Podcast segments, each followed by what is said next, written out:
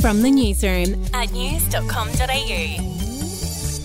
Hi there, I'm Andrew Bucklow, and this is the latest from the newsroom. It's Thursday, the eighth of December. We'll start in Victoria, and two baggage handlers who were filmed throwing and kicking luggage at Melbourne Airport have now been sacked. Footage of the pair went viral last week, with their employer, Qantas contractor Swissport, launching an urgent investigation.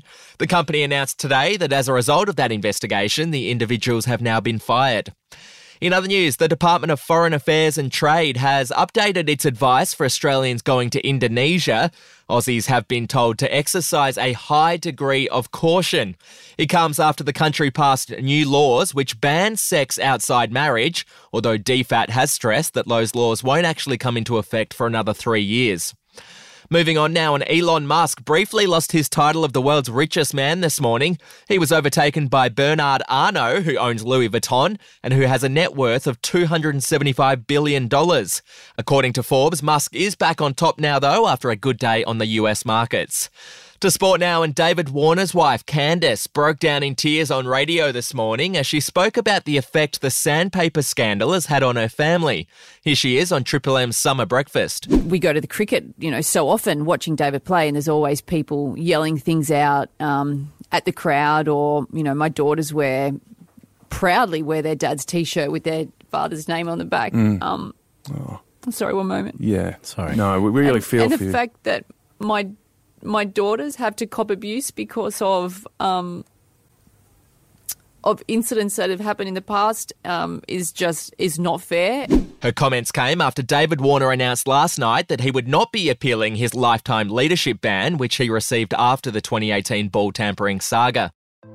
Hey, I'm Felicity Harley, and I host Healthy-ish, where we chat to experts, influencers and people in the know from around the globe to arm you with the knowledge to make healthier decisions for your mind, body and soul. I think if we're going to be focusing on health, like sleep is probably the biggest component oh, of that. I, I think sleep is the cornerstone. Like, choose the harder option, because I've never woken up and gone, I regret that run that I went at four a.m. I've never done that. Search for Healthy-ish and Extra Healthy-ish wherever you get your podcasts. To entertainment news, and Kate Ritchie has announced that she's currently in rehab because, and I quote, she has an unhealthy reliance on alcohol. Ritchie said in a statement posted to social media that the last year has been incredibly emotionally challenging for her, and that her relentless schedule has left her stressed and lacking sleep. And finally, Joe Rogan has accused The Rock, Dwayne Johnson, of taking steroids.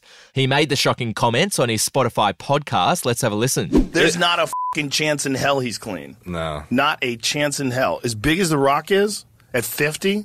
Rogan has now urged The Rock to come clean and admit that he's using steroids. Ooh, we'll let you know what happens in that story. All right, that's the latest from the newsroom. We'll be back with another update soon.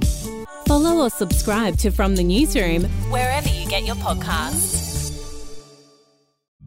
The podcast Faith on Trial looks into Hillsong, both in Australia and the U S, and takes both the listener and hosts on unexpected twists and turns in the story of Brian Houston and the singing preachers. There are two incidents involving Pastor Brian. The Australian journalists uncovered a litany of alleged criminal behavior in the megachurch. Financial gifts were being given to the leaders of the church. Listen to Faith on Trial Hillsong ad-free on Crimex Plus on Apple Podcasts today, or wherever you get your podcasts.